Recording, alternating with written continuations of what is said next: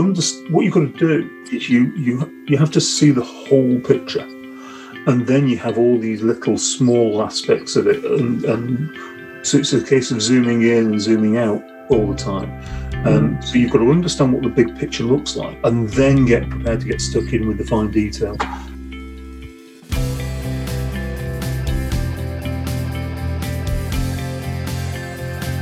Hello everyone, and welcome to the Student Lawyer podcast series. Whether you're at school, sixth form, university, thinking about a career in law, or exploring law careers, you're in the right place. We are the one-stop shop for student lawyers. If you'd like to join the Student Lawyer as a writer, please email hello at the student lawyer dot com. This episode is sponsored by the University of Law. What really sets the University of Law apart from other universities is its belief that its students should learn in a realistic, professional and contemporary context. They focus exclusively on practice-based training and give students access to their extensive career service and jobs vacancy database as soon as they accept a place with them. Through the University of Law's pro bono programme, law students can hone their skills by working on real cases before they graduate. The University of Law offers a range of postgraduate legal training and master's degrees designed by qualified experts to help students advance at any stage of their career. Their courses are employment-focused, honing key skills in a teaching environment based on real legal practice. Part-time and online study options are also available on many of their courses to help students work and study at the same time. To find out more about the courses on offer, click the link in the description box of the podcast. Hello everyone, welcome to the Student Lawyer podcast. My name is Stephanie Anais and I am the host of today's episode. On the show with me today is David Boyle, a barrister whose practice covers a broad spectrum of complex, high-value and unusual multi-track claims at Dean's Court Chambers. This is also where David was head of mini-pupillage for six consecutive years. David is also the author of several well-known books, including the extremely helpful The Mini-Pupillage Workbook and An Introduction to Personal Injury Law. He is also very active on LinkedIn, providing great pieces of advice to aspiring barristers on a daily basis. During this episode, David speaks about everything from C V and cover letter writing, to first and second stage interviews, to how to solve problems creatively. So without further ado, it's David Boyle. Welcome to the Student Lawyer, David. It's great to have you here. And you, nice to have you, or vice versa. Be happy. Well, thank you for inviting us into your study. And a very nice one it is. The county court sitting at David Boyle Mansions. Right, I'm just going to jump in with my first question, uh, just to set the scene a little bit. Can you tell us the reason that you chose to become a barrister? So, my father was an industrial chemist. And he read chemistry, um, he did maths, physics and chemistry at school, read chemistry at university, went into industry, became a chemist. And he should probably have become a chemical engineer or a teacher. Um, but he ended up just following that linear progression. And so there was always an encouragement to do something a bit outside the box from the subjects that we were doing at school. And I used to watch Crown Court when I could skive off school when I was at junior school back in, I remember it in black and white, whether or not we had a colour T V in those days, I don't know, but I remember it in black and white. And I went off to read law um, at Cambridge back in nineteen ninety-one, um, but I didn't really want to go to London. I wanted to come back to Manchester and uh, practice here. Uh, I always say that the, the biggest thing for me was soft water. It sounds daft, but you, you drink black coffee, you you shave when you get round to it, and, and um, you want to feel clean when you get out of the shower. So soft water was a big thing. And these are pre-internet days, so you couldn't just Google, can I be a barrister? So I'd always assumed that you'd come back and be a solicitor because the barristers were all in London. And... Um, At the end of my first year at um, Churchill, Nigel Porter, who was my director of studies, uh, and I were sitting outside the college library. Um, he would have been about twenty-five or twenty-six years old and already director of studies at Churchill because he was a phenomenally bright chap. And he asked me what I wanted to do. Um, what are you thinking of doing after all this? And I said something like, um, I really enjoy the problem questions. I really enjoy standing up in a supervision and fighting for my side of the argument, no matter how perverse it might be. And I'm wondering as to whether I might go down the bar route. Um, and I think I was acutely aware that I wasn't at Downing. I wasn't at Trinity Hall. I wasn't at one of the, the law colleges. Um, I didn't wear V-neck jumpers. I wore um, Iron Maiden T-shirts and, um, and what have you. And um, he said two things. Um, the first one, he said, I think you're good enough, which coming from him was the kick at the backside that I quite clearly needed. Um, and then he told me that in this day and age, there isn't a lot of difference between being a city solicitor and being a barrister. Um, he said, you'll work ridiculous hours, you'll earn ridiculous money. And the main difference is when you're about thirty, you'll be sat in a wine bar uh, somewhere, some gorgeous blonde will be sat opposite. Uh, she'll say, what do you do for a living? And barrister sounds sexier. And um, yeah, it hasn't happened. It hasn't happened yet. Um, but but the funny thing was, I, I came away from the conversation not thinking, okay, I'm going to be a barrister. I came away from the conversation thinking, blimey, I've always been a barrister.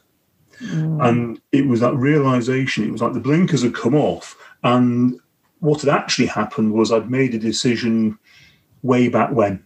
I'd come to a crossroads. I'd not even realised I'd come to the crossroads. It was just me, natural. And um, it's, it's not an easy sell because you, you, you know, everybody these days has this backstory as to how they became a barrister and what prompted them to, to be a barrister and how all the hoops through, you know, through which they've jumped to become a barrister. And for me, there was just this realisation that I am an avid problem solver. That's what excites me. Um, I like the dopamine effect. I, li- I like the little blue tick on WhatsApp and the little red dot on LinkedIn. And solving problems is something that I've, I just like doing. So that realization that this was what I was, I just was actually. I was, I was going to, I was going to add another verb to that. This is, it's just a verb. Uh, it's just what I was. Um, was a fabulous moment, and for me, this really serendipitous tipping point. You know, the sliding rooms moment where you just, the sliding doors moment where you suddenly think to yourself, "Oh yeah, that's it, the end." Uh, so it was. There wasn't a moment where I decided to become a barrister.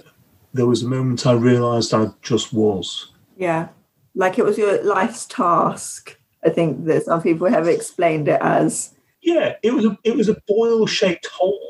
It was yes. just a boil. I was a boil-shaped peg, and there was a boil-shaped hole, and I went, "Yeah, I love that. Thank you very much." So yes, that that and and looking back, um, it was absolutely the right thing for me to do. Mm. Um, it's not the right thing for everybody to do, and, and I keep saying to people that there's no shame in not wanting to to do this uh, job, but for me, it was the lifestyle, the life that I could see myself living. And, and you know, that would be, what, twenty-nine years ago now. And um, I've not aged a bit. Ish. but, but, um, so you must have read, like, your fair share of mini-pupillage and pupillage applications.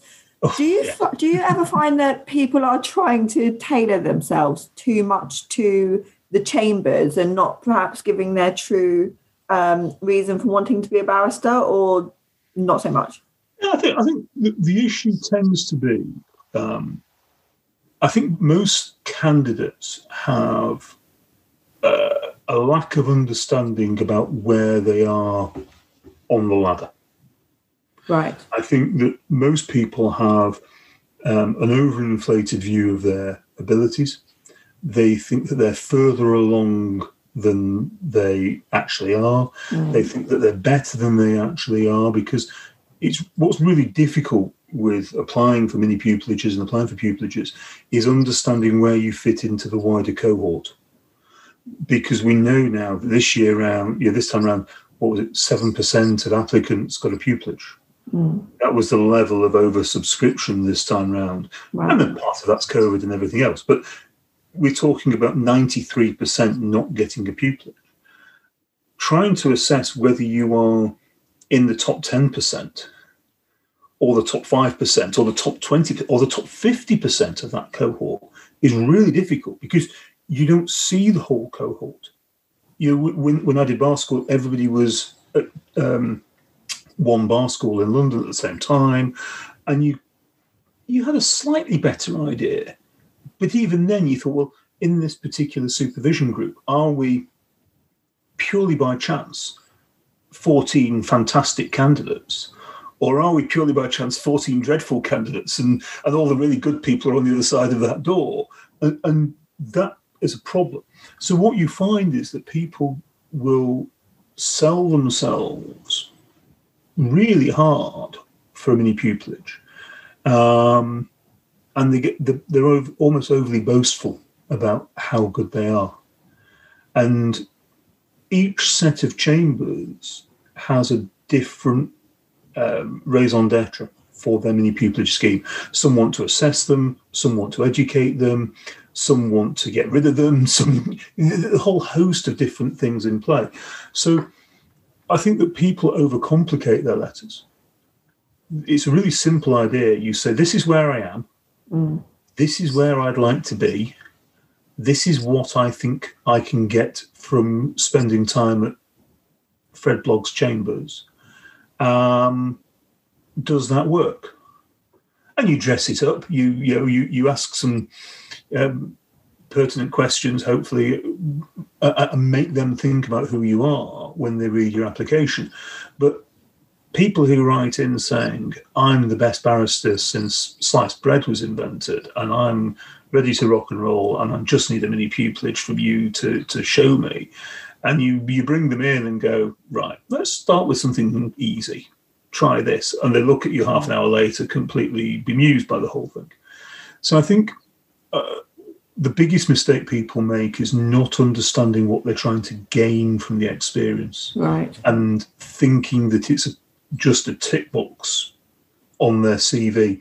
Um, they think that if they have done three mini pupillages, two moots, one debate, one you know one sabbatical um, in death row um, chambers in Texas, and did uh, a three-month voluntary stint at the local homeless shelter, they've ticked all the boxes and they're ready to be a barrister. Mm. And we're sitting there going, well, what did you gain from that? Yeah. Um, yeah. So, so I think I think it's easy to make mistakes. Keeping it simple is really helpful. Um, yeah. And say, if you've got any questions for me, if you've got any particular things that you need to ask me, let me know. That makes a massive difference um, to somebody who is potentially going to be reading dozens and dozens and dozens of these things. Yeah. Um, Years ago, I got so frustrated by seeing the same phrase in fifty percent of the letters. I Googled it and found it on the University of Kent website. Oh, no. Yeah, drank about a bottle and a half of Sauvignon Blanc and sent them an email, a very polite email, saying, in the profession that um, prides itself on independence of thought, you do realise that everybody who's using this, this particular uh, draft is proving themselves uh, unsuitable. And... Um, this is mentioned in your book, isn't it? It is, I think. Right. Um, uh, but yes, that, but um, that was just me getting frustrated that they kept on saying the same things. Um, it's just a bit lazy, isn't it? Don't you think? I think people are. T- are, are people are. Um, you think they're scared to like? I think they're scared to make a fool of themselves. Yeah. Um, they don't want to be too radical, mm. and they think that you know just following a precedent is the safe way of doing it.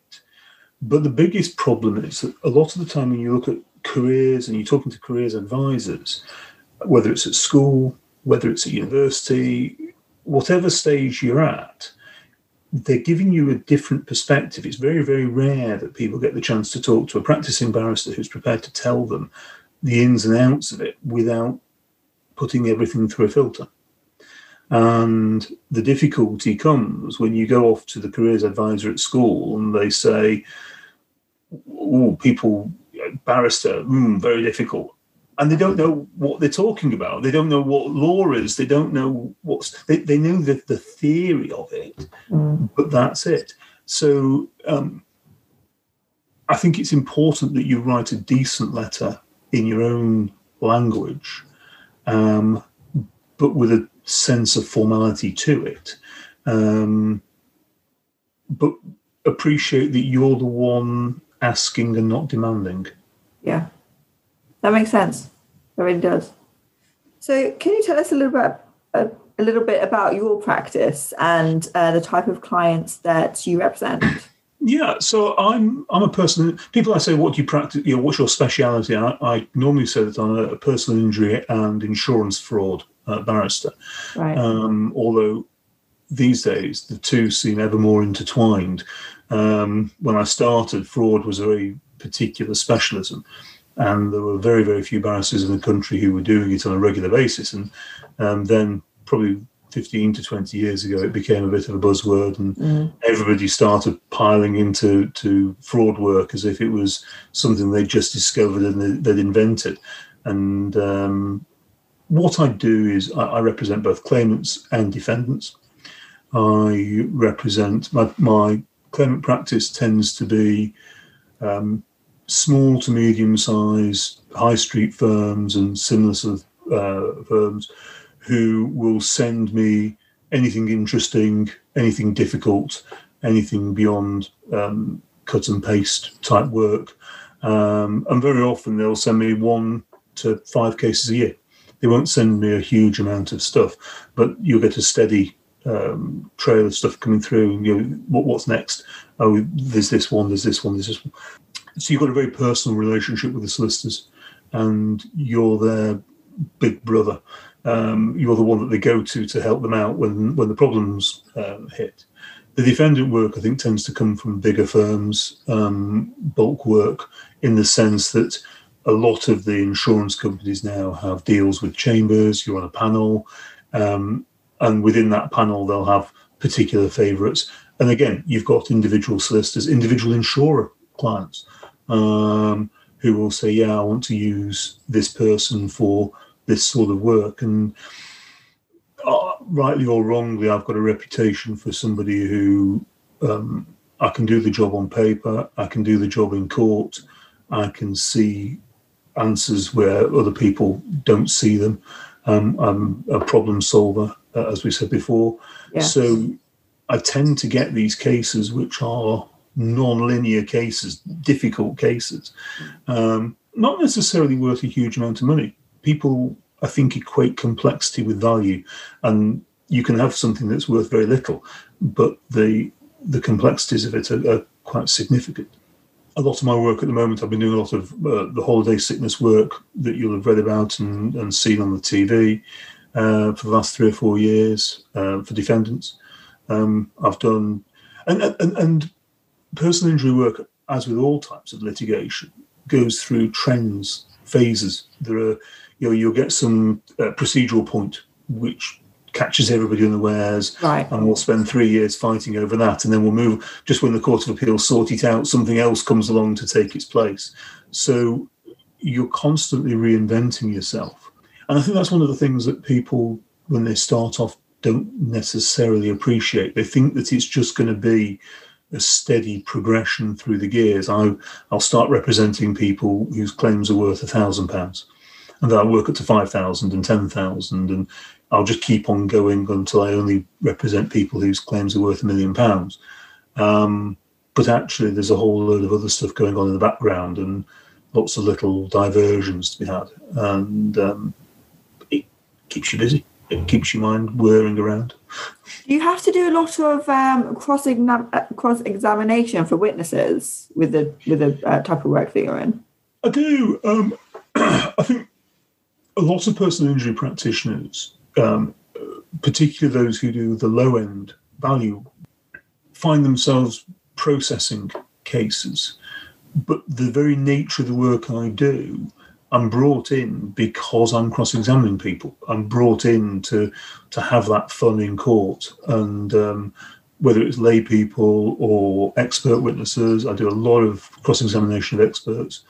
Um, I mean, the last three years doing the work I've been doing, I must have cross-examined probably a couple of dozen experts now. Is that something that you have always been quite good at? Is it, do you think it's something that all barristers are quite natural at doing because they're so inquisitive? No, I think barristers, for the most part, are pretty poor at asking questions. Right. Understanding which bits. It's it's like looking at a, a, a jumper and trying to work out which thread you want to tug on to try and unravel the whole thing. And I think that with experts, a lot of ex- we treat experts with respect, which perhaps is sometimes um, more than their due. Mm-hmm. When you talk to experts, and, and I, I train experts, I, I give seminars to experts and train in-house, um, and they always come back and say they're more terrified of the lawyers, but I'm never quite sure who's more terrified in that yeah. particular exchange. So cross-examining experts is something I've spent a lot of time thinking about. Um, I wrote the book about experts about five, six years ago now, I suppose. And it was something that interested me then. Um, and it's amazing how sitting there with your feet on the desk, staring at the ceiling, thinking about things, um, we don't do that anymore. You know, we're not supposed to, heaven forbid, we should put our feet on the desk, but there's this uh, sense that we need to be producing things all the time. We need to be you're doing the next piece of work, signing this off, ticking this box. There needs to be a visual product at the end of it all. Um, and I probably spent about two days just not writing anything, just staring into space. And every so often somebody would stick their head around the door and offer me a coffee or you know, break my train of concentration just when I got to a really good bit. Um, and then... But, but, but after a bit, you start thinking, well, I wonder if, uh, or how do how do I attack this particular framework? How do I set it up? And, and we don't think. I think we we learn by osmosis. We learn by reading books. We very rarely think for ourselves from first principles mm. uh, anymore. So. When people get the opportunity to do that, and you know, when I get the opportunity to do that, I love it because it's something different, and you can, you you step back afterwards and go, that was that was actually time well spent. I'll I don't know if I'll use it this week or next week or in three years' time, um, but it's something that I think that it's a huge privilege to have had that opportunity to stop and think, and it was only because I forced myself to do it. And then afterwards, you you you reap the, the benefits of that, um, and then you try and pass on that information to other people uh, mm. around you. Um, but I don't think cross-examination comes naturally to an awful lot of the, the barristers I speak to and the students I speak to, and they think it's really easy. They think asking questions is really easy. It, it's not. Yeah, I can imagine it's not. But do you think of the, you don't, you're not thinking of them on the spot, are you? You have time to prep. You have, you have time to prep, but actually, you, it's not. There isn't a uh, some sort of roadmap to cross-examination that says, you know, it's, it's not a motorway. it, it's, yeah. it's, it's, a, it's a cross-country right. orienteering exercise, and you'll have points that you think you're going to touch on. You'll have particular references and documentation that you want to touch on. Um, but you'll end up with, I'll end up with two or three double-sided pages of, of A four of notes, potentially, for a really heavy cross-examination. Right. Um, but they're all bullet points and with cross-references on. And then I'll take out a different pen. And normally, normally about an hour before cross-examination, normally an hour before the start of the case, when everything else has just settled down in my mind, I'll start going, okay, where do I want to start? Oh, that's interesting. And, and you'll see my notebooks have got you know, one particular ink with all the, the basic notes and all the cross-references in. Mm. And then in a different coloured ink, there'll be a one, a two, scrubbed out three, right. That's a two, there's a two A here. And, and and and eventually I'll start drawing lines around it to to try and show myself the plan that I'd like to go with. Right, I see. But And, Very and then, creative. Yeah, but then you get there, and, and the question, the answer to question one takes you straight to number six anyway. And it's, you, so you'll do one, and then you see you jump to six, seven, eight, and then you go back to two. And but under, what you've got to do mm. is you you you have to see the whole picture, and then you have all these little small aspects of it, and, and so it's a case of zooming in and zooming out all the time. Um, so you've got to understand what the big picture looks like, and then get prepared to get stuck in with the fine detail. Um, but um, I see people reading questions out from a list, and it's like, that's so inflexible. It, it's, you can't respond to the nuances of it. Yeah. Um, and I think that um, once you get the experience of doing the job, you start having a faith that you can ask questions better than the witness is going to be able to answer them. Mm. Yeah. Until you get to that stage, it becomes a matter of prep and prep and prep and prep. But it, you can't be too rigid. Mm. And it comes down to the fact that we we teach people how to do the job properly. But the job itself is all about dealing with things that aren't going according to plan. Yeah. And it's that ability to deal with the unexpected that's going to set you apart from a, a different barrister, a different candidate. Yeah. yeah. Um, so when I interview pupil for, for pupillage, the questions I'm asking aren't questions that they'll have been asked by anybody else. And it's impossible for them to prepare for it. And then you start seeing what is actually going on between their ears when they ask something that's completely unexpected. That's interesting. I'm not sure if I would like to be interviewed by you or not like to be interviewed by you. I'm not. I'll have I, think to, uh... I, I think I've paid all the therapy bills off from the last tranche now. But um, so going back on now to C Vs and applications. So I know that you've um, you've told us that you know it's best to keep them simple, be humble. But is there anything that you've seen um, that, like a, a general theme that makes a good C V or covering letter? Anything that you really like to, like, I don't know, jump out at you? What I would say is that um, every set of chambers is looking for something different. Every single set. I've, I, you know, I have an awful lot of friends at the bar who are obviously of my sort of seniority, Um, plus or minus ten years, but they've. I talk to people who deal with mini pupils. I talk to people who deal with uh, pupillages, because as soon as you get together, these things crop up in conversation, mm-hmm. and everybody has a different thing that lights up. So there are sets of chambers where they're really interested in whether you've mooted. Um, there are sets of chambers who are really interested in your university.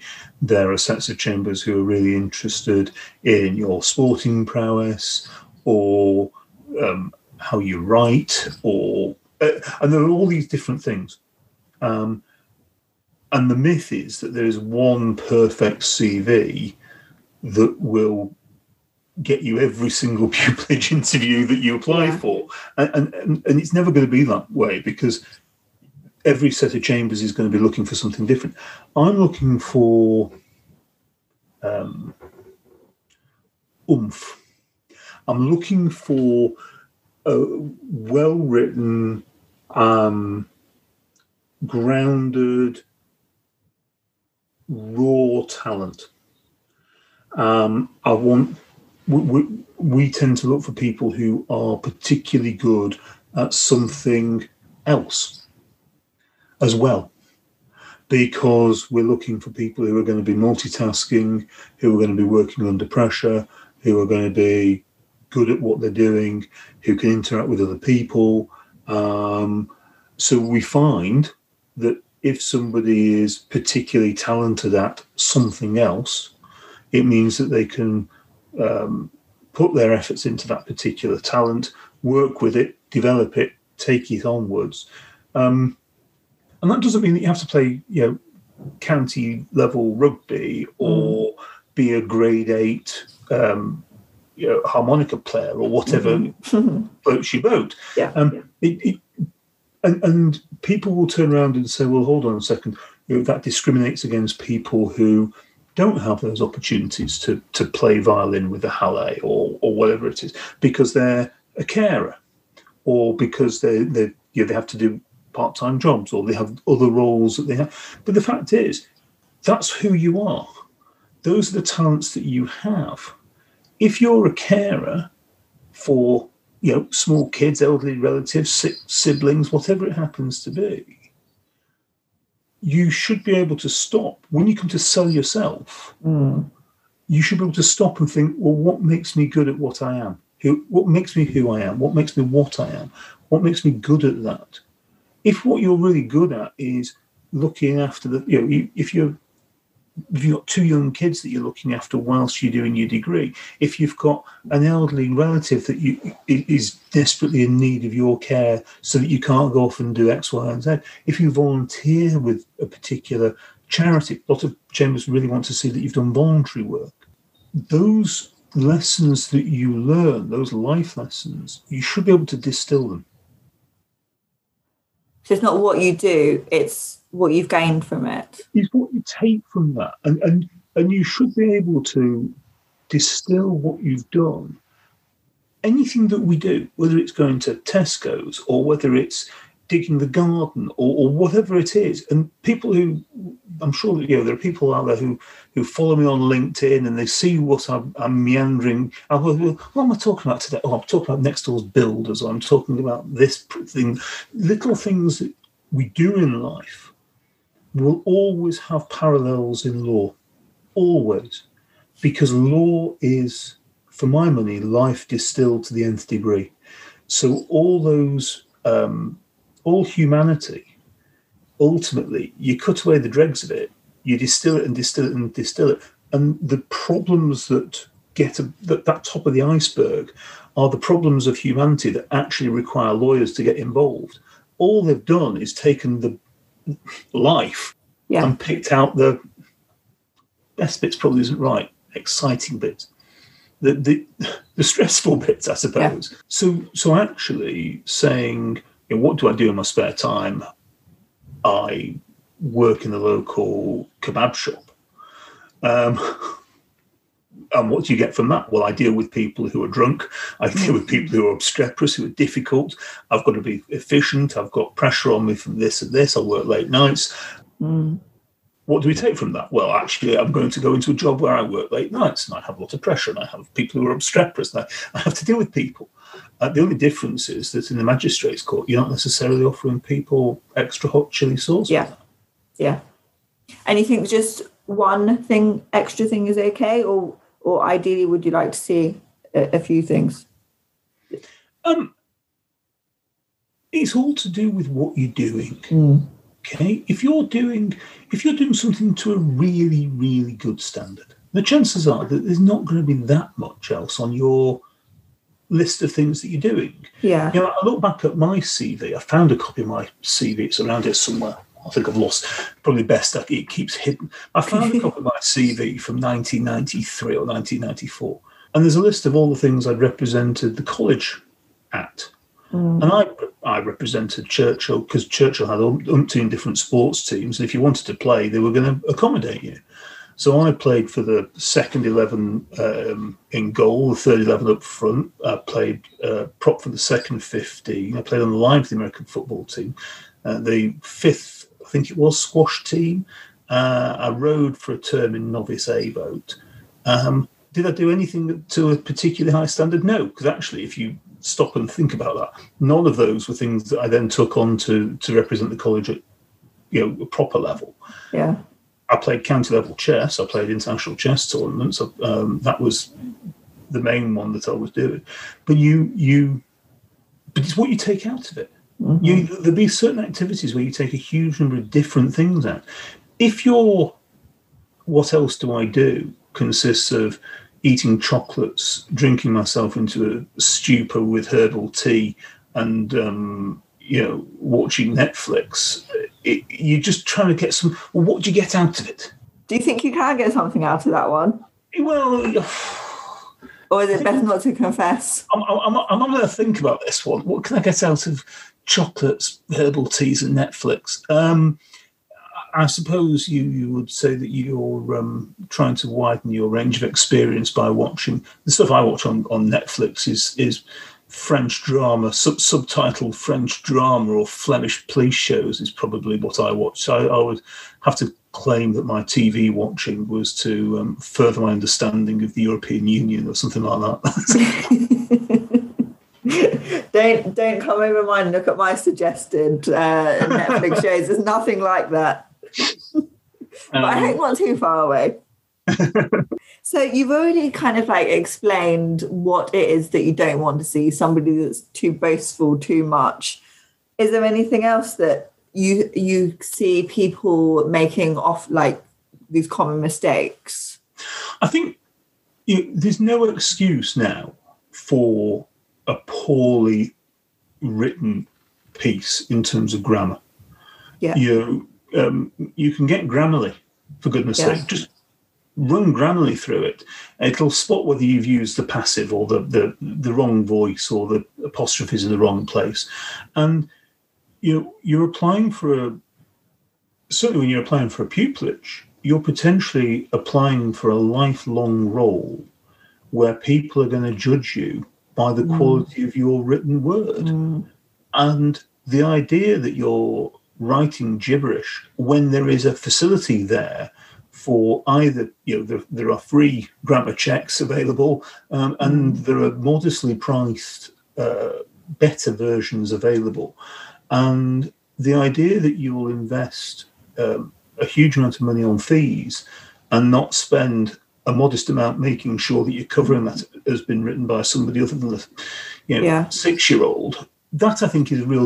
Um, it's poor. Yeah. It's it's it's It, it doesn't um, impress. Because what we want is somebody who's going to be... Um, we want somebody that the client's going to respect. It's not about whether chambers respect you or like you. It's whether the client's going to like you. And you can't legislate for whether people are going to be liked by clients. I thought I was going to do some criminal work when I started. It became very apparent very quickly that criminal clients did not like me. That's fine. You know, I, I can live with that. I've got broad shoulders and, and it didn't, um, it was no, uh, there was no great sadness when I realised that I wasn't going to be some stellar defence lawyer and um, defending murders in the Old Bailey, because it wasn't something that I hugely wanted to do. I wanted to observe it. I wanted to have a go at it. I wanted to see whether I was any good at it. But when you're applying, if you're uh, the sort of person who is just going to wind people up or come across as somebody who's not actually very good or hasn't got the foundation, the ballast in there to represent the client, people are going to look at you and go, there's somebody over there who's better. And this is a buyer's market. You know, this is this is a buyer's market where we get X hundred people saying, "Can I please have a pupillage?" And ultimately, second isn't good enough. Yeah. Um, and I think that's what people really struggle with. That they seem to think that they look at the person who's got it, and they'll compare themselves to the person who's got the offer if they can find out who's got the mm-hmm. offer, and they'll say, "What's that person got that I've not got?" Mm-hmm. What are the yeah. differences between me and them? But what they don't realise is that the, there's the rest of the cohort to take into consideration mm-hmm. as well. And there are people who they were compared to where they, they fell away against somebody who then got knocked out at a later stage. Mm-hmm. Um, and people don't necessarily appreciate that. So, so the answer is just be really, really good and have a bit of oomph on top. And yes... there isn't one right answer to this, is there? Yeah. yeah. No, I'm currently reading a book, Faultless Grammar for Lawyers, which I find is really interesting. It's, I've, do you know, I've learned a lot just about um, the most basic things, things that, I don't know, like just things that never really came into my world before. So I, I definitely think that it's worth picking up a grammar book just to make sure what you think you're doing is correct and then always double checking it. We don't get taught it at school anymore. Well, even if I did, I don't remember. It's long gone, I forgot. But I, I, I don't remember being taught grammar, English grammar. Um, I, I did Latin, and I did ancient Greek, and I did French. I did five years of French and Latin, three years of ancient Greek. So I learned these grammatical structures for other languages, but without ever really grasping English grammar the way that somewhere along the line I, I picked up. Well, I'm glad you're still using your French with your Netflix subscription. Oh, absolutely. I'm glad uh, it's still coming in handy. A little bit of ancient Greek, never, never did anything. Um, How, so pupillage application that's, you know, made it through the C V and cover letter stage, and they're preparing for their first interview. How should this um, applicant prepare for their first interview? Can, can, can I do the plug at this point and, and say... Go on then, please. What they should be doing is they should be reading one of these. Um, the, the... I just, for the recording, I'll just say that it's David's mini-pupillage handbook. Yeah, it's the... Workbook, mini, sorry. Mini I have this book. Workbook. I should have got the title right. and, and, and I should just say, that's, that's uh, as you'll be aware, Stephanie, that's, that's the first twelve lessons that I would teach anybody who came into the mini-pupillage with me. So we've touched on C Vs, which are chapter three, and covering letters, which are chapter two. And when you get to interview, you're probably looking at four and ten and a bit of twelve. And it's about being in the zone on the okay. day. A few years ago, I, I chatted to a lad who was um, a brilliant candidate, C V-wise. He was absolutely superb. And um, I'd spoken to him before the interview. I was nothing to do with the interview panel that year. I'd spoken to him about six months before. I just noticed his name on the list. And um, he didn't get in through the first interview. Didn't get, right. Uh, and he ended up somewhere else in Manchester, and he's doing very, very well for himself in an area that he wouldn't have been doing had he come to Dean's Court. I spoke to him um, afterwards and said, what happened? And he said, I had a bad day. Oh, no, that's so sad. No, it no. was brilliant. It was lovely because I'd rung him up to congratulate him because I'd seen that he'd had the offer from somewhere else. Yeah. I thought that it was right and to take the opportunity to give him a shout. And but, but he had that awareness that he'd had a bad day. We all have bad days. We mm-hmm. all have days where you can't find the words, or you, you come away kicking yourself and thinking, I wish I'd said this, or I mm-hmm. didn't say that. Um, and I thought it was really very telling that he knew that that day was just, he got out the wrong side of the bed. He, something went wrong that meant that he didn't click. And because this is a really personal exercise once you get to your interview stage, mm. um, and look, it can be anything. It can be that you read the story on page eight of the newspaper rather than the story on page nine. And then, you know, the question that came up in the interview was on page nine. You, you you don't know what's going to derail you on any given day. All you can do is have that sense of um, balance. You know, it's like watching a, an athlete, and they just seem to glide across the ground.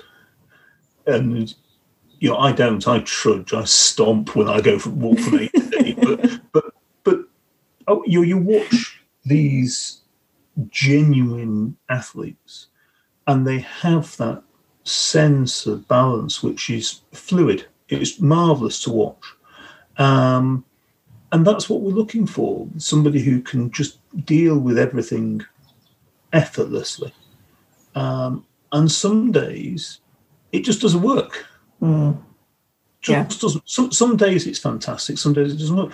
Um, And I don't think there's one, there's never one particular way. I mean, I remember in my interview at Dean's Court, there was a particular moment. And I, years later, twenty years later, I was talking to one of the people who'd interviewed me who re- remembered the same incident. The idea that two people remember the same incident in such similar terms wow. is, is really interesting. But what had happened was we had a fairly long, thin room, and I was on one side of the table with my back against the wall, and the six or seven were on the other long side of the table. Um, and I was trying to convey, I don't know what the question was, but I was trying to convey an answer which involved me talking to, to all of them at the same time. And to do that, I wanted to sit back, um, against the wall to give myself a better field of view. And to do that, because the wall was so close behind me, I turned the chair to one side and shuffled around, and I crossed my legs to just get myself in a better position, effectively to, to do that, right. to, to talk to them. Not quite sure why that would have worked, but it was what I was doing. And as I went across, my, I went to put my right foot over my left knee. And as I did, I was halfway through the sentence, and I noticed that there was a piece of fluff sitting right on the crease of my trousers. Okay. And halfway through the sentence, I stopped, picked this piece of fluff off, shook it off onto the floor, and then carried the sentence on as if nothing had happened. So probably half a second, three quarters of a second, almost like a record, just skipping once mm-hmm. and then carry on. And um, but what it conveyed to them, it seems, says he, twenty-five years later, but what it conveyed to them was this was somebody who, there was a diversion, there was a distraction, and it was resolved, and then we carried on as if nothing had happened. And mm-hmm. that ability just to take that piddling little distraction out of the equation, bin it off, and then carry on halfway through the sentence. Not, oh, where was I? Yeah. Just as if nothing had happened. Um, fluid. It was fluid. And, and I couldn't do it again in a million years. I'm sure. I bet you could. Yeah, I got this vision of all the, everybody watching this going, oh, I better make sure there's fluff on my trousers when I go into interviews. But it, it just happened. It was a natural, entirely natural moment. And I think that's quite important, that if you're not entirely natural in an interview, it really does come across that you're you're trying too hard. Sounds like you're very tidy and in good order as well, and you have an eye oh, for detail. I've got an eye for detail, but everything else is complete chaos. I, I can see your room. I can see your room. It's really not. So how does the first interview differ from second or third? I think, again, every Chambers is different. I mean, you're going to have a an interview which aims at identifying whether the C V, the intellect and ability which is um, apparent on the C V is is genuine. And you're going to have an interview um, where they're looking at personality and they're saying, is this somebody who, irrespective of the quality, has personality defects which with which we we don't want to live. um, and sometimes you'll have those mixed and matched within an interview. Um, you know, the, the I suppose theoretically, when you're doing a first interview, um, the question is being asked, is this person good enough? And the second interview should be about, do we like this person enough? Um But I think unless you have really good lines of communication between the interview panels, and of course you don't want to have particularly good lines of communication between interview panels because you don't want panel A tainting panel B, but you need to understand what panel A have been talking about if you're on panel B so that you're not going over the same ground. Um, I, th- I think there is a sort of Swiss cheese effect Um with the whole process, that you, you're, whether it's an initial sift, whether it's the first interview, whether it's the second interview, you're trying to get rid of people who are wrong. Mm-hmm. There's a risk that you'll get rid of people who are very, very good, who just don't sit well with the interview panel that they've they managed to draw that day. Mm-hmm. Um, and there's always going to be a risk that if you're getting everybody lined up and trying to get through that particular one hole through the Swiss cheese, you might end up limiting yourself in terms of non-standard candidates. But I think there's a huge awareness now. You know, we've got training, both you know, mandated training from the circuit and from the, the Bar Council. We're all supposed to be aware of exactly what we're looking for and the traps that we can fall into when we're, we're interviewing. Um, So we try and make those Swiss those holes in the Swiss cheese a bit wider so that people yeah. get, get a better chance of getting through. But ultimately, you start off with one hundred fifty, two hundred fifty, three hundred fifty applicants, and you're going to give one offer. Yeah. Um, that just means that sometimes you've got to make really harsh decisions. Before we get into the second half of the episode, I'd like to take this opportunity to talk about the sponsors of today's show and the law school that I chose to study my L P C at, and that's the University of Law. The University of Law believes in training students for the real world from the moment they accept a place. Their experienced career service and award-winning pro bono clinics offer students the chance to get real-life experience from the start. They offer a range of postgraduate legal training and master's degrees designed by qualified experts to help students advance at any stage of their career. Their courses are employment-focused, honing key skills in a teaching environment based on real legal practice. Part-time and online study options are also available on many of their courses to help students work and study at the same time. To find out more about the courses on offer, click the link in the description box of the podcast.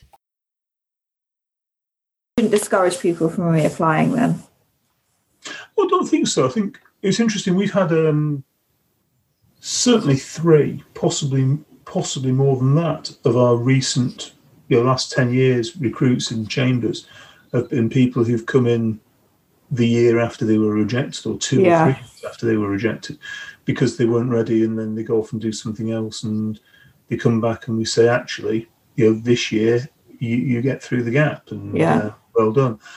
I think if you're five, six, seven, eight years into your quest for pupillage, um, oh, I don't know. When you've gone that far, though, you can't turn back, can you? When you're in, when you're in that far, I can, I can imagine, like, if you keep writing applications and not getting through, you know, it's time to pick up that grammar book or listen to this podcast. Yeah, I, um, I, I don't know. When you, when you're making it to these interviews, I'd be so inclined to just keep going. One, one of the questions that I'm not allowed to ask anymore. So, do I want to hear it? Would you ever leave a play at half time? Would you ever leave a play at the interval? I have not, but my mother has. Thank goodness I don't take after her. Um, but but the reason the reason that became was a question was, you, if you're looking at a case where you're on a no-win, no-fee, for instance, for a claimant, and the merits of, you know, you you thought you start thinking, yeah, this is something I'm interested in. That moment where you look at it and go, Time to time to call it a draw, time to walk away, is a really hard quality to develop. Um, and an ability to stop and go, I just don't want to be doing this anymore. And there's a good reason why I don't want to do this anymore. And having the the balls. I mean, you know, somebody else will say, well, you know, you committed to it, you should sit there and suffer through to the very, very end. But you, if you stay stay at the very to the very, very end of the play, and you think the second half was worse than the first, and you come out and all the taxis have gone home and it's pouring yeah. with rain, you're going to regret not leaving at half time and, and heading home, aren't you? So I think that um, need for objectivity is quite important. But as I said, I'm not allowed to ask that question anymore in case it's, you know, too difficult. But if that's the most difficult question you ask... That's not in my top ten. I'm not telling you the rest of them, Stephanie, but um, but but but it's a it's the sort of question that people aren't expecting to be asked. Yeah, yeah. Um, and yet, when you stop and think about it, there's a really clear reason why it's a an important trait. I can see two. Like, I, I don't think there's a wrong answer with that one, though. Though, I really don't. It's you know, it's are you sticking it out to the end? Um, because, you know, you just think it's the right thing to do and really shouldn't? Or are you being lazy if you give up halfway? It depends on the play, doesn't it? It depends what you're going to do with the second half. If what you're going to do is nip across to that restaurant that you've planning, you know, you've been planning on trying for ages and haven't had the chance to yeah. eat at yet, and, you know, take advantage of the time that you've now got. If you can go and do something constructive with the time that you've saved, mm. if what you're actually going to do is go home and drink copious amounts of uh, herbal tea and watch Netflix, yeah. Doesn't it depend on the actors? Oh, God, no. I've seen some very famous actors in utterly dreadful plays, and one particular one which didn't even have an interval, which was the only reason we didn't leave at half-time. I would have I would have pretended that I was going to the toilet. I think there were too many of us in the group for us to get away with that one. So do you think that um, becoming commercially aware differs for aspiring private law barristers and public law barristers? You see, commercial awareness is one of those buzzwords, isn't it? Yes. That everybody talks about. Oh, you're a commercially aware, commercially aware, commercially aware. And then when you actually drill down to see if there's any particular magic in it, there really isn't.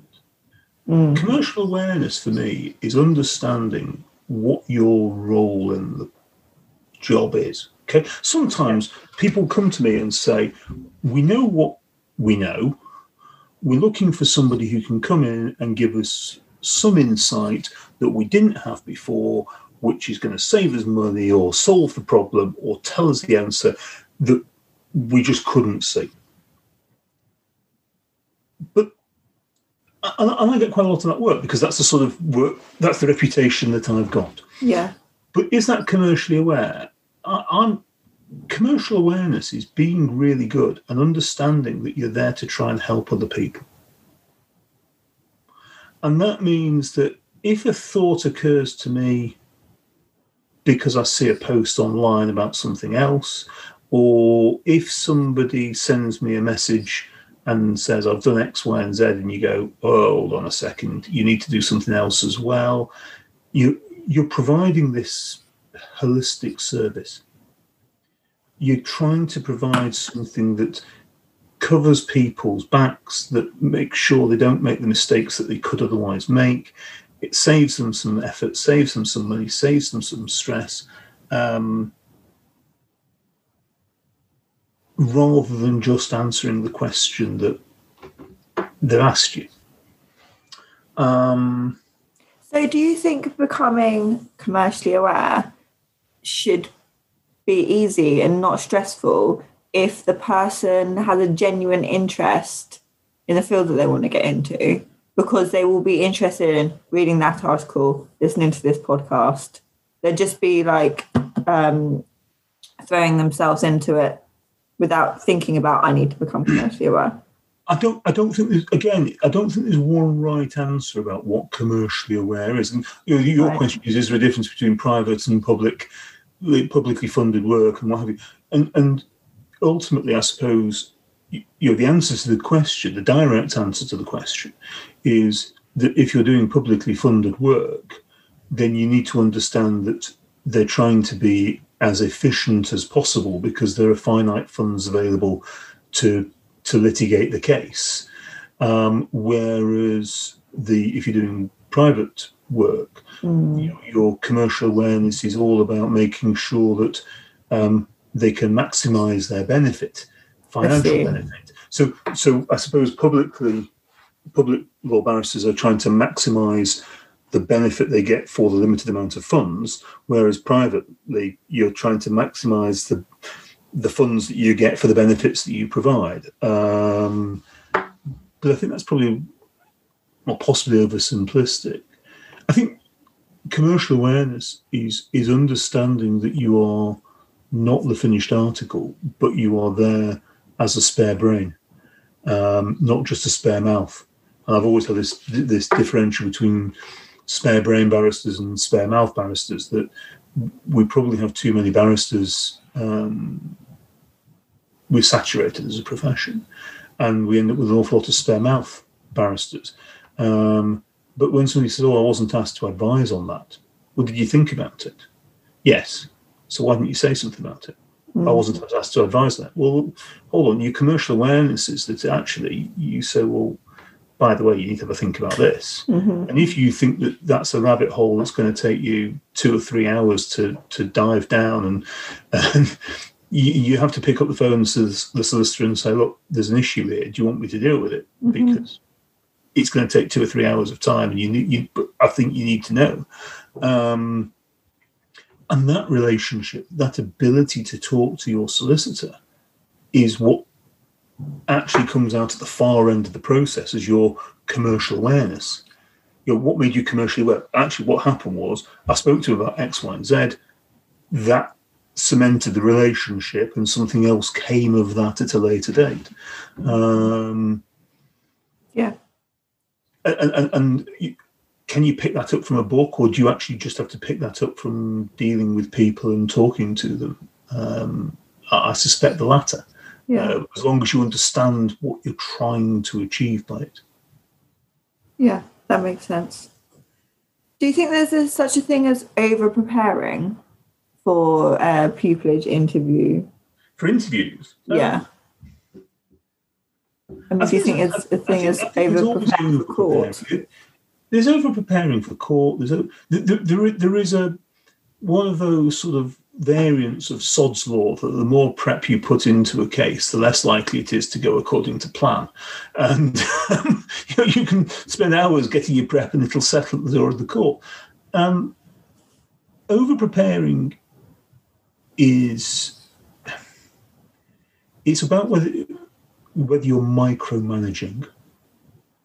That's the, which is what we're really talking about when we talk about over-preparing. Mm-hmm. You know, reading something until you understand every single word, and you know where every single word is on the page, is micromanaging the information.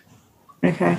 And there is a, a um, an efficiency there that you're lacking. If if you you you, you have a finite amount of time to maximise the prep that you can do. Um, but you can't just sit there for weeks on end, endlessly prepping. You have to make a decision about where you want to focus your uh, interests and your time.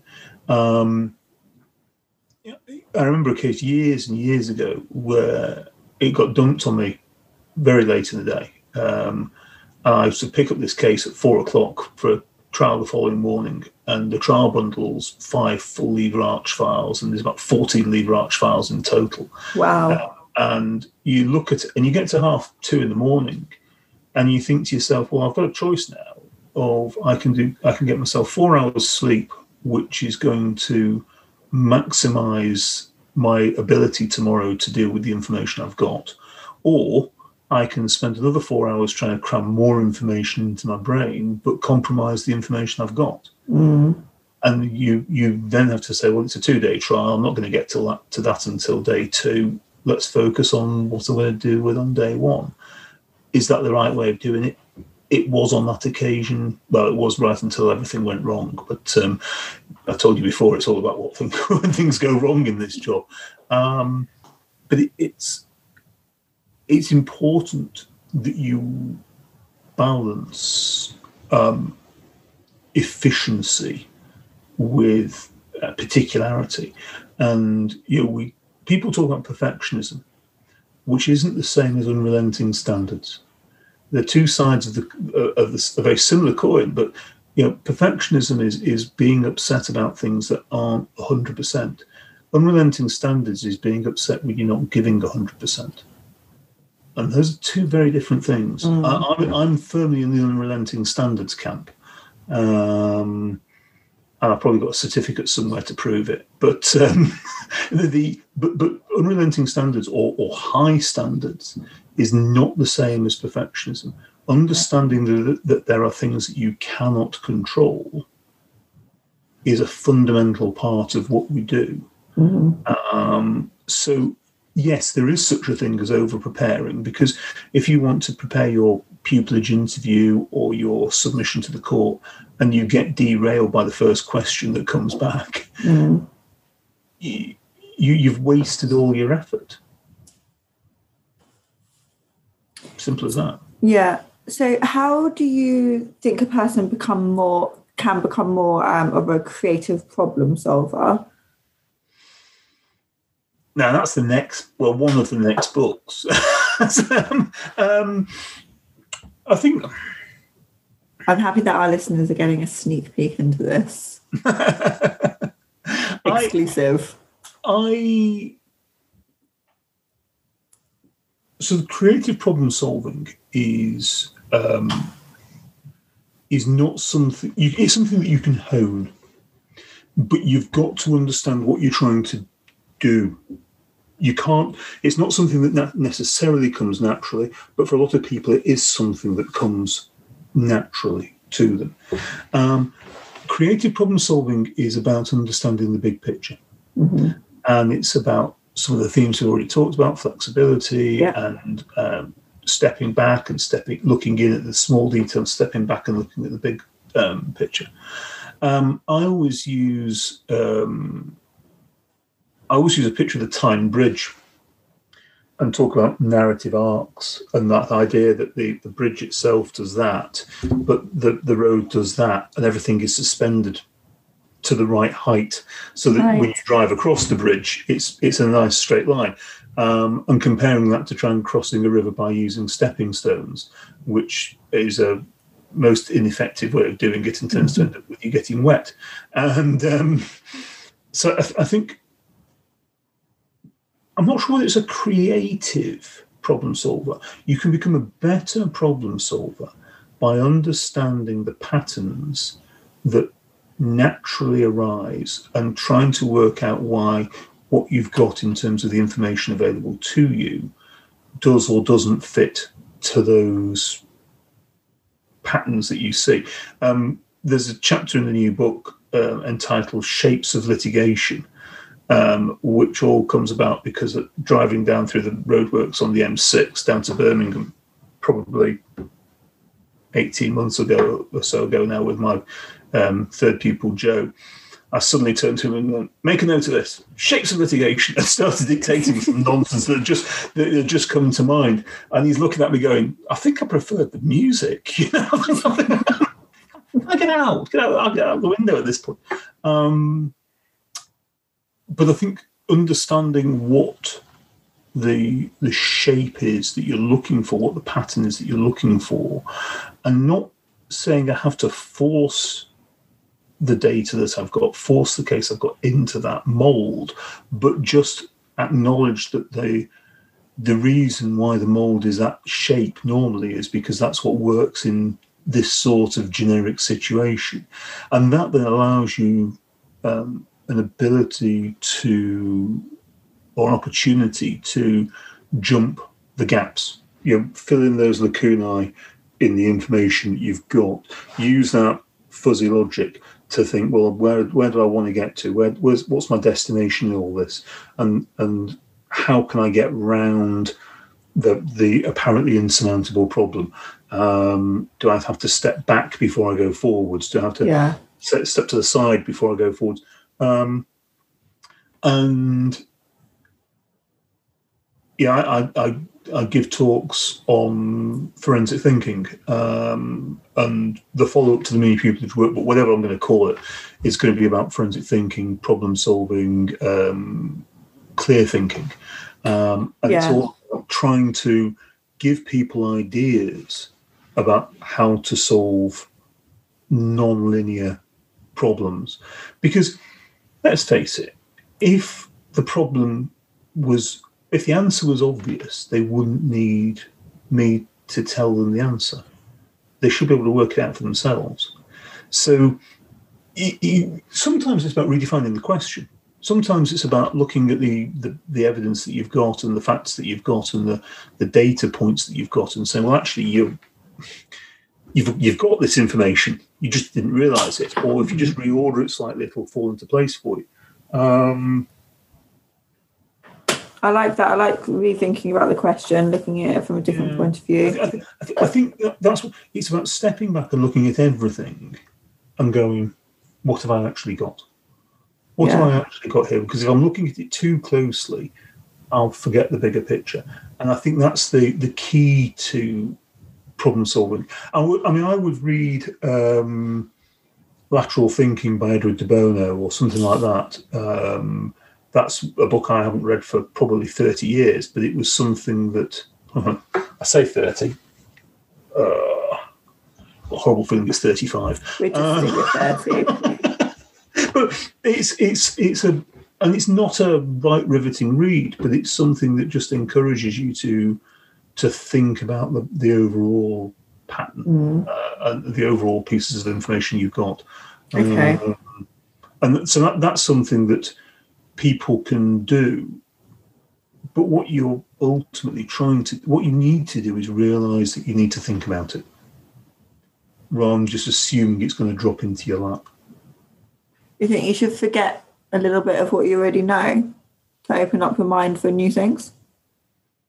No, you, makes sense. There's, there's most most human brains are quite limited as to how many pieces of information they can hold, and I'm saddled with um, a memory for stories. I'm a very visual learner, uh, very visual teacher.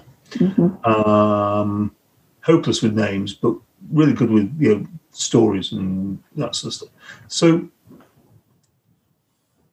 we don't actually have a finite amount of information that we can recall. What we do have is a finite amount of information that we can juggle at a particular time. Four or five pieces, well, three or four pieces of information from mo- most people. If you can do five or six pieces of information, you're an absolute world beater. So it's about working out which pieces of information you've got, which pieces of information you can stash for later. It's a bit like when you, when you watch a juggler and the, you know, throw something really high in the air so you can do some fiddly stuff down here. And the, the, this ball's up there, still going up and up. Hold on, it's, it's coming down, it's coming down. And now I can just bring it back into the, the juggling exercise that I'm doing. Um, so it's, and, and that becomes one of uh, tempo, uh, how, how you're thinking about it and how you're controlling your own thought processes to take on board new information as it comes in, and you know, you juggle it and say, what's next, what's next, what's next. Um, Those are great tips. It can so be better in the book. Yeah.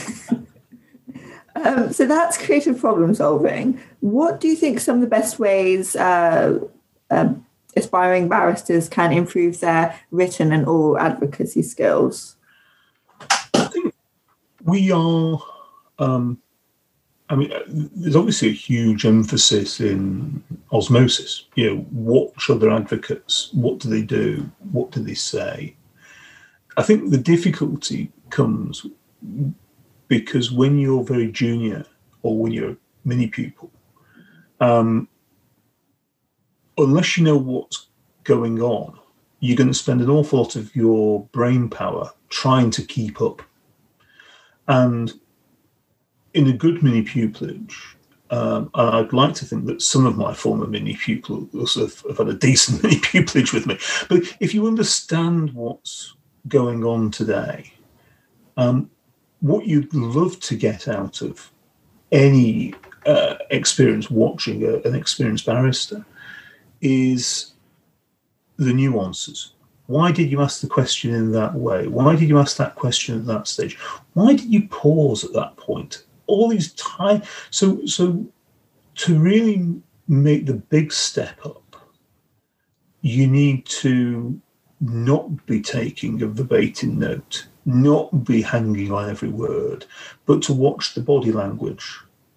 You know, have a look at the judge, have a look at the barristers. When when that little knowing aside to the jury, that little smile to the judge, um, that little movement in the seat that makes it look like you're about to stand up to object, and then the sort of, yeah, actually it's not even worth the effort. It was a really duff point, wasn't it? Yeah, the judge has got that. I'll move on.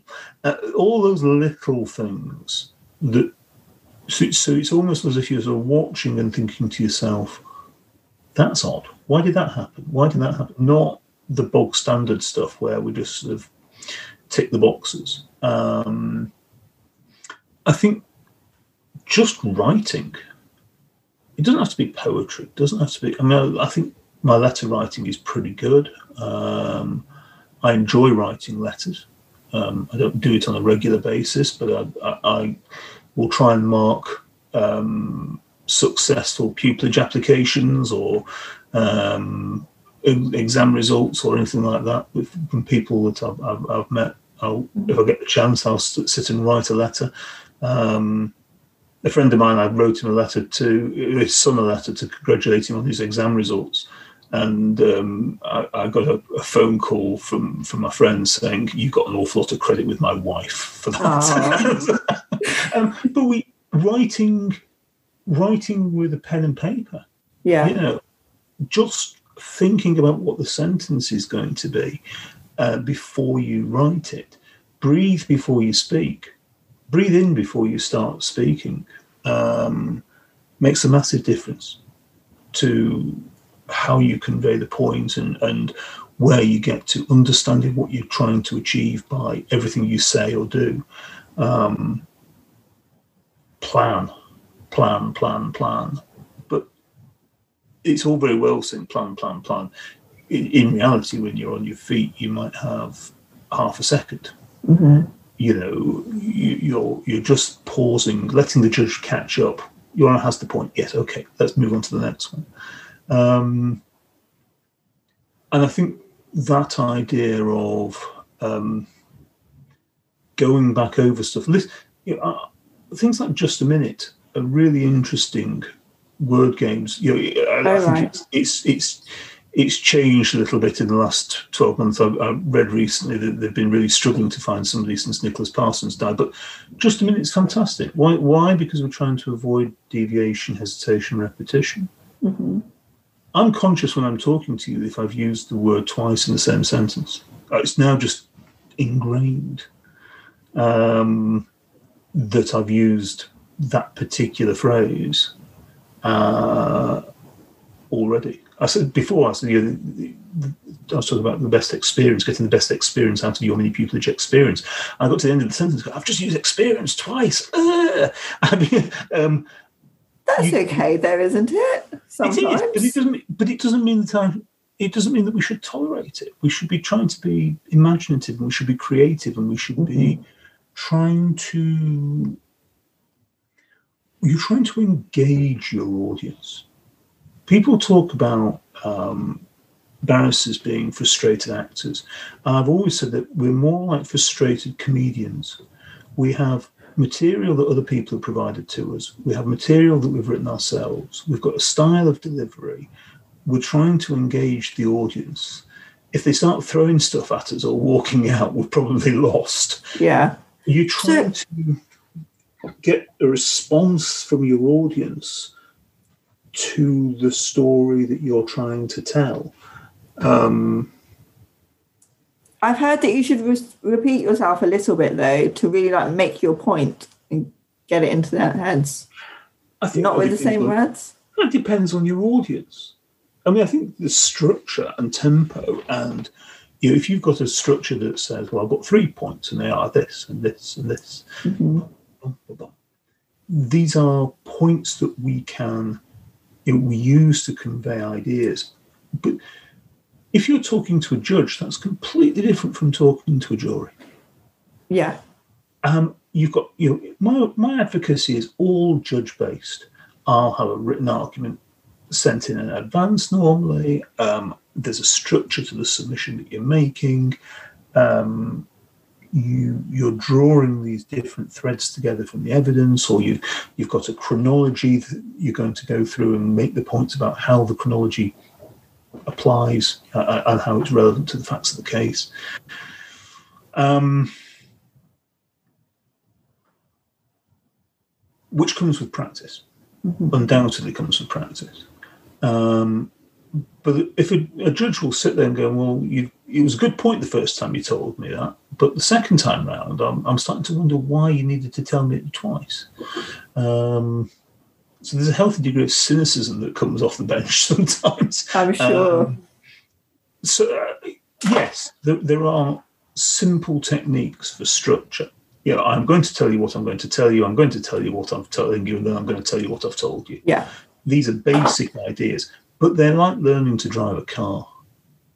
You know, by the time you've been driving for six months, mirror signal manoeuvre is just what you do. Whereas the first three lessons, mirror, signal, manoeuvre, mirror, signal, manoeuvre, but you get this muscle memory. you you get a verbal muscle memory, you get a mental muscle memory from doing these cases time and time again. You end up looking at, you, you might have multiple witnesses in a case where the same issues are going to arise in respect to each of those witnesses. And you get this deja vu moment where you're, when you're cross-examining.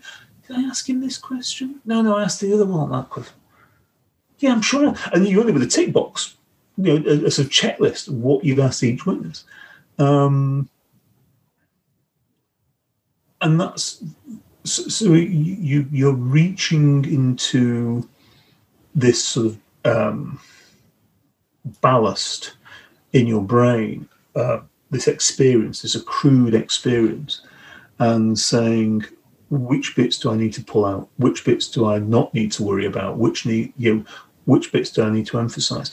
And that's as much to do with the case or the judge or the witness or the time of day, or, you know, if if you're at four o'clock and you can see the judge is starting to doze off, you're going to approach it in a very different way from if yeah. it's ten o'clock and everybody's bright and, and breezy. Mm. Um, and and that's what the experience teaches you.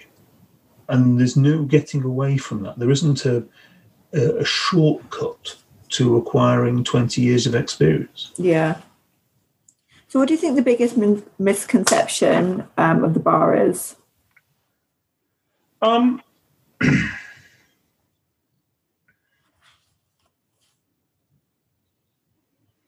so many of them. There are, yeah, yeah there, there are. Um, I, th- I think... Whose misconception? I mean, th- th- there are misconceptions of people at the bar wanting to join the bar, or people who've got nothing to do with the bar. And I think everybody, mm. each of those three groups has, has a different misconception. I think the biggest misconception... Um, Let's go for aspiring barristers. Biggest misconception about the bar for aspiring barristers um, is... Uh, for most of them, that they're good enough, actually. That sounds dreadful, doesn't it? Um, but but the, the, the, big, the biggest misconception about the bar for aspiring barristers is that um, simple, hard work and chipping away will turn you into a successful barrister. Right. Um, I, I think you need to have... Um, an innate ability, and you need to have a lot of good luck. And the two reasons, there are two reasons why you won't get a pupillage. One is that you're not good enough, and the other is that you're not lucky enough. Mm-hmm. It's really difficult to see beyond those two reasons for mm. not getting a pupillage. And the, the problem is that to get into that cohort where you're making the application, you're, you're, you're applying, you are going to be pretty good by any objective standard. You know, you, you, you've got a two one degree, or, or you know, you've got a good degree and a good bar school year behind you, and you've spent quite a lot of money, and you, you've been educated to within an inch of your life, and you can't tie your own shoelaces. Mm-hmm. And the, the, the difficulty is that we know, we know that the vast majority of these very good candidates, objectively very good candidates, are not good enough. And that's really awful, because we don't like giving people bad news. We never, nobody's ever liked giving people bad news. You know, let's be realistic. The human condition is not about giving people bad news. Um, but we are... We have so Do you give people bad news? Sorry to interrupt you. I know, but I'm old-fashioned. You don't give, I'm, but you don't give feedback, do you? Like, do people ever actually get this constructive criticism? Um, I, I like to think that I try. I mean, yeah, when we rejected mini pupils, when it was when I was in charge of the the scheme, and mm. it's a bit different now, because I think we all get they all get a. a nice, polite letter now, rather than the mean ones yeah. that I used to send out. I used to send out three different levels of letter: at rejection, firm rejection, polite, firm, and uber firm. Oh, that's nice of you. Learn how to use an apostrophe next time you come back. But it, but it was giving feedback about we, we tried to give information to everybody about who applied. We tried to give them the basic information that we would give if they came in for a pupil- for a mini-pupillage. Um, you know, we, we can't see everybody. We saw, in the six years I was in charge of the scheme, I got five hundred mini-pupils through the door. Now, in the context of most sets of chambers seeing twelve to twenty a year, mm. I, I, I bent me back to try and get people through the door. And those yeah. people who couldn't get through the door, I felt obliged to try and give some of the information that they wouldn't otherwise get from elsewhere. Yeah. Um, I think one of the difficulties with giving people feedback is that all too often they see your... They either take the feedback personally and they get really uptight about the criticism, what they perceive as criticism. And then they say that they're offended and they shout at you for offending them. And then you say, well, being offended doesn't make you right. Um, I was just trying to help. Um, but um, the, the, the bigger problem is that you end up with them saying, ah, in that case, if I tick this box and I clone that answer, and I will gradually... If I ask one hundred people, what do I need to change about my C V, I'll end up at being somebody completely different from who I am. Yeah. But, hey, I'll get it. And, and I, I've never been somebody for um, writings that other people's C Vs for them, because ultimately, if you're being interviewed for a, a, a pupillage, they want to know that they're getting Stephanie and not getting David. Mm-hmm. Um, I can I can hold a mirror up to an application. I can make people think about how they present and, and what they can do better. Um, somebody referred to me as a northern Socrates a few months ago, which I thought was very funny. I think probably because I've been watching Bill and Ted the uh, the, the previous week and the, the Socrates character from that. But but I'll, I'll try and make people think about how to be a better barrister, how to be a better pupil, how to be a better candidate, without telling them this is what you must do. Um, the, the, the misconception, I think, the misconception is that there's enough space in there for everybody, yeah. and the reality is that there simply isn't. Yeah. Um, I think the bar itself has a misconception that um, it's all too easy for people to forget that we are a service industry. I think that's that's that's one of the problems that, and and, and that's a crossover. That's a crossover between the students who want to be in there and the, the barristers themselves. Um, but I think it's all too easy to think it's about you. And um, I've always gone to great pains to tell my clients that, as far as I'm concerned, they're the most important person in the room, mm. even though they're wearing a T-shirt that frankly should be burnt. And um, I'm sitting there in a three-piece suit. Um, because it is. Yeah. It, it, that's the important thing. I think the biggest misconception about, from the outside, about the bar is that they all look like me. Um, they all talk like me, think like me, and, and that, you know, I don't think that's right. I don't think I'm a, a core... I'd like to think I, would, I represented what the bar is, but I don't yeah. think I'm the sole representative. I've never held myself up to be the sole representative of the bar. Um, I think the bar is a, a vibrant, diverse profession. Um, you'll always find somebody who says, well, I think it should be more vibrant and more diverse, particularly in respect of the group of individuals of which I happen to be a member. And yeah. whenever you find somebody saying that the bar needs more people like them, what they actually mean is they need me. they, need, they, need, they need this person at the bar, not the other person who looks very like me or sounds very like me or does whatever.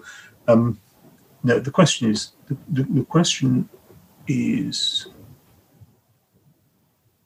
are you good enough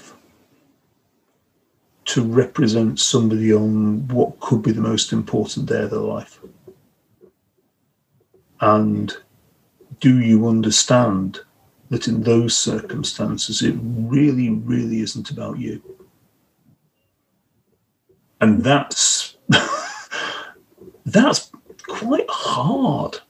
That's philosophically and mentally, that's a real bit of mental gymnastics, because because you've been selected after this gladiatorial bloodbath to get through to this, this moment in time where you're going to be selected for all the pupillage applicants.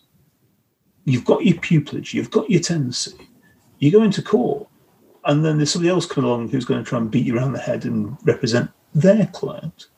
So it's all about you, the the the alpha mm-hmm. individual, and then, but you you're only there as the champion for the client. So it sounds like there'd be quite a lot of pressure, right, in this moment.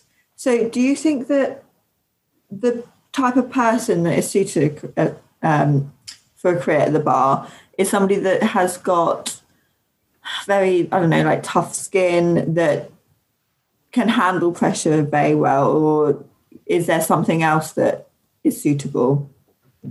Um, I've always said that the, the key attributes are um, good luck, uh, thick skin, um, big brain, sociopathic work ethic, and more good luck. Um, and, uh, I'll, I'll stand by those. Yeah. Um, I think I was having an interesting conversation with my son this morning, um, who, by the way, really doesn't want to be a barrister. Um, Why is that? Because he's seen me and he goes, nah. Um, but we were talking about introverts and extroverts and where people might lie on the scale.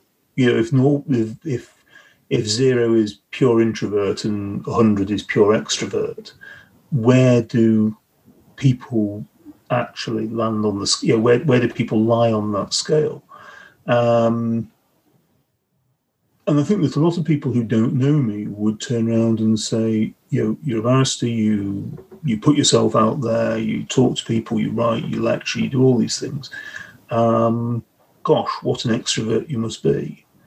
Um And he, he he said that he thought that I was maybe a sixty, sixty-five on on that scale. And I, I think he's probably too high. Mm. I think I'm probably perceived myself as maybe a forty, probably the middle tranche. But I, I think that um, the bar suits people who are uh, mentally quite tough, because I think it is a challenging and stressful profession, um, and there's an awful lot of talk about well-being at the bar and people overdoing it and, and needing to be very aware of that. Um, I think that an ability to disassociate is really important. I think that idea of stepping back from the case at the end of it and going, not my problem anymore. Um, it's been, it's gone, I can't change it. That accepting that the past is something that you can't change is really important. Um, understanding that sometimes you're going to win cases that you uh, thought you were going to lose, and vice versa. Um, but there are going to be more cases that you lose that you thought you were going to win than cases that you win that you thought you were going to lose, because if you think you're going to lose a case, you very rarely fight it. So yeah. you, you, the, the, the, there's a there's a bias there. That you think, really? I've not lost another one I thought I was going to win. But the reality is that, that that's always going to, those are always going to outnumber the the alternative, the mirror image case. Um, I think it depends on the type of work you want to do. Mm-hmm. You know, it's all about skill set. It's people come in and they go, "Oh, I think I'm going to be a really good criminal barrister." Um, if that's not your skill set, that's not your skill set. If you're a really good um, person in terms of advising, in writing, you'll do a different sort of work from if you're really good on your feet. Simple. Um, and, you know, and you can develop those skills, but you still need to have a core skill set that you're then going to get better and better, and work at those weaknesses, work at those things that you're not quite as good at. Um, you know, work at client care, work at how you talk to people, work at how you Um, interact with people. Be aware that every single interaction is going to be slightly different. Um, be I aware of all of that. All of that. Bit of chapter ten in there going on. Um, but but I, think that, I think that's right. I don't think there's, again, we keep on coming back to this, there isn't one right answer. Um, I think the world would be, people say it would be a very boring place if everybody was the same. I think it would be a very terrifying place if everybody was the same as me. Um, I think if the, I'm sure it wouldn't be ter- terrifying or terrible. Terrifying, terrifying, terrifying. I, I think I'm terrifying. The world itself would be terrified. Uh, um, but you know, we it, it's about being the right person for the right job, and sometimes you know you you won't get a. Uh, You won't get an interview, or you won't get a, an offer from a set of chambers, um, and it just wasn't the right time or the right place for you to be. Mm. You know, you, I've lost count of the cases. I've done a really good job for a client, got a fantastic result. You come home feeling ten feet tall, thinking, "Great, I'm going to get more work from them. That's going to be fantastic," and you never hear from them again. Yeah, and then you'll do some half-assed, half. Baked piece of nonsense case, which is everything goes wrong, and you're thinking, I really hope I never have to work for these people again, because they're just terrifying. Every time I open the papers, it's like, what, what, what have I got today? And and they keep coming back, and it's like, no, I want to work for them. I did a really good job. So you you can't control. I, I don't think you can control what comes through the door. That's part and parcel of the cab rank rule. You end up as this mahout on the back of the elephant, trying desperately to sort of tweak it one way or the other as it rampages yeah. through life, um, without having the control that you'd like to exercise. Um, and I think you just need to do a good job with whatever you do and whatever comes back, I think, anyway. You've got to look yourself in the mirror. You've got to look yourself in the mirror at the end of the day or the end of the week or before you go to court in the morning and go, you know, I'm doing the right thing. This is, this is, I've, I've, I've got, today I got it right. And if I didn't get it right, why didn't I get it right? And what can I do tomorrow to make it mm-hmm. better? And that comes back to our unrelenting standards issues about yeah. always trying to put in the, the hood. Because, because if you, unrelenting standards is, is about, if you only put in ninety-eight percent and you lose, what if you put in one hundred percent? If I get to forty-nine, if I put in ninety-eight percent and I get to forty-nine percent but still come second, if I put in those extra two percent and given my all, would I have crawled over to fifty-one percent and won? Mm. That's, that's the analysis. And you know, that can be really dangerous, but equally, it's, it's what motivates you to be really good. Yeah. Um, and um, I don't think people necessarily want to accept that or advertise that that's what motivates them. Um, but I'd rather be on record as saying I want to be really good. Not yeah. the best. I'm not, I'm not the best. I want to be the best, but I want to be the best person I can be. I want to be the best advocate I can be. I want to be really good. Yeah, I'd rather be that than diffident. Yeah, that's a great piece of advice. So I have kept you on here for too much time. I'm sure you have got so many other cases to be prepping for and trials. But before I do let you go, do you have any other words of wisdom? I'm sure um, you've got tons of words of wisdom, actually, but one more piece yeah. for us.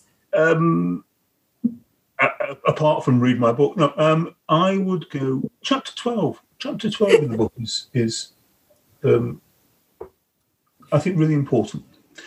Um, each of the chapters starts with a, a monologue, a diatribe, a rant, yes. and then an explanation about why it's important, and, and then opportunities to put it into practice.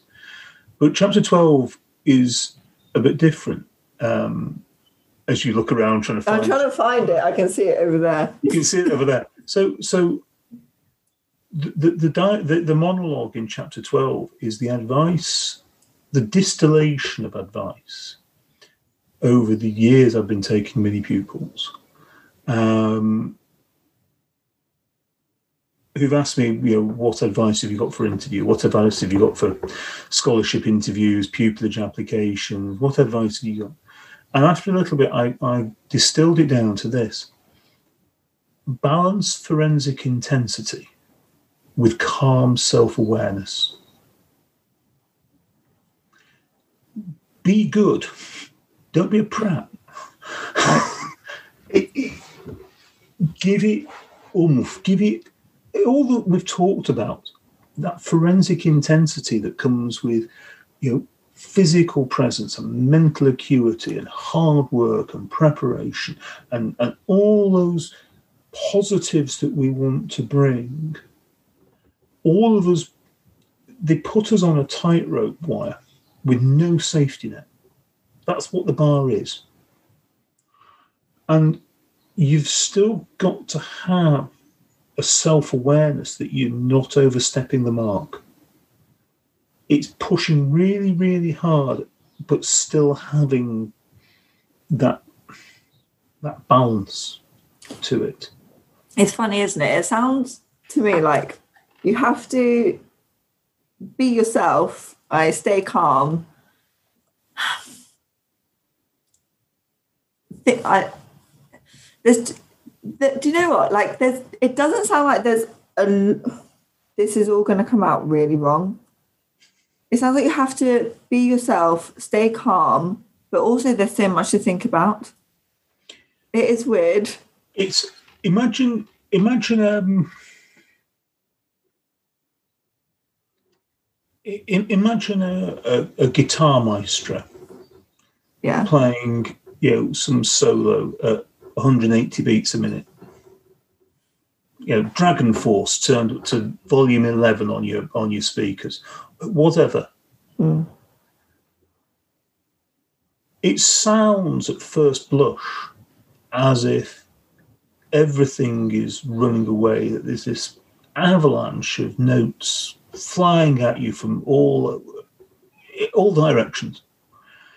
That this is somebody who is playing as fast as they humanly can at the expense of control and melody and the sound quality that's actually being produced. And then you realise that actually it's perfectly controlled, that somebody somewhere has is a genuine maestro playing so very quickly, yet having that control without ever Miss, apparently missing a note. Mm. If you sit there and you listen very, very carefully, you'll find that actually there are probably missed notes in there, but you'll never notice them at full speed.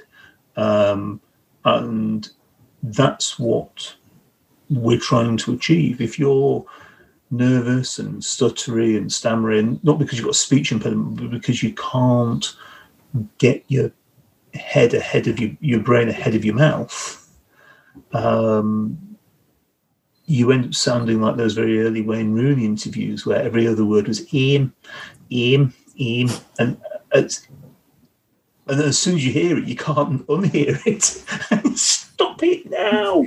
um, I think that's a lovely way of putting it. That's what we're trying to do. We're just trying to be.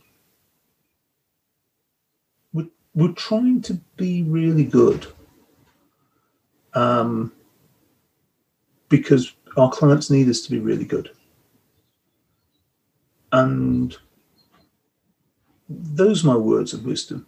That that, that, that, that, that that's you, you. It's not about you.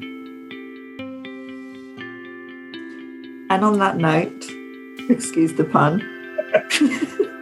I'm going to thank you for your time and for all of your words of wisdom. Say goodbye. Thank you very much for having me, Stephanie.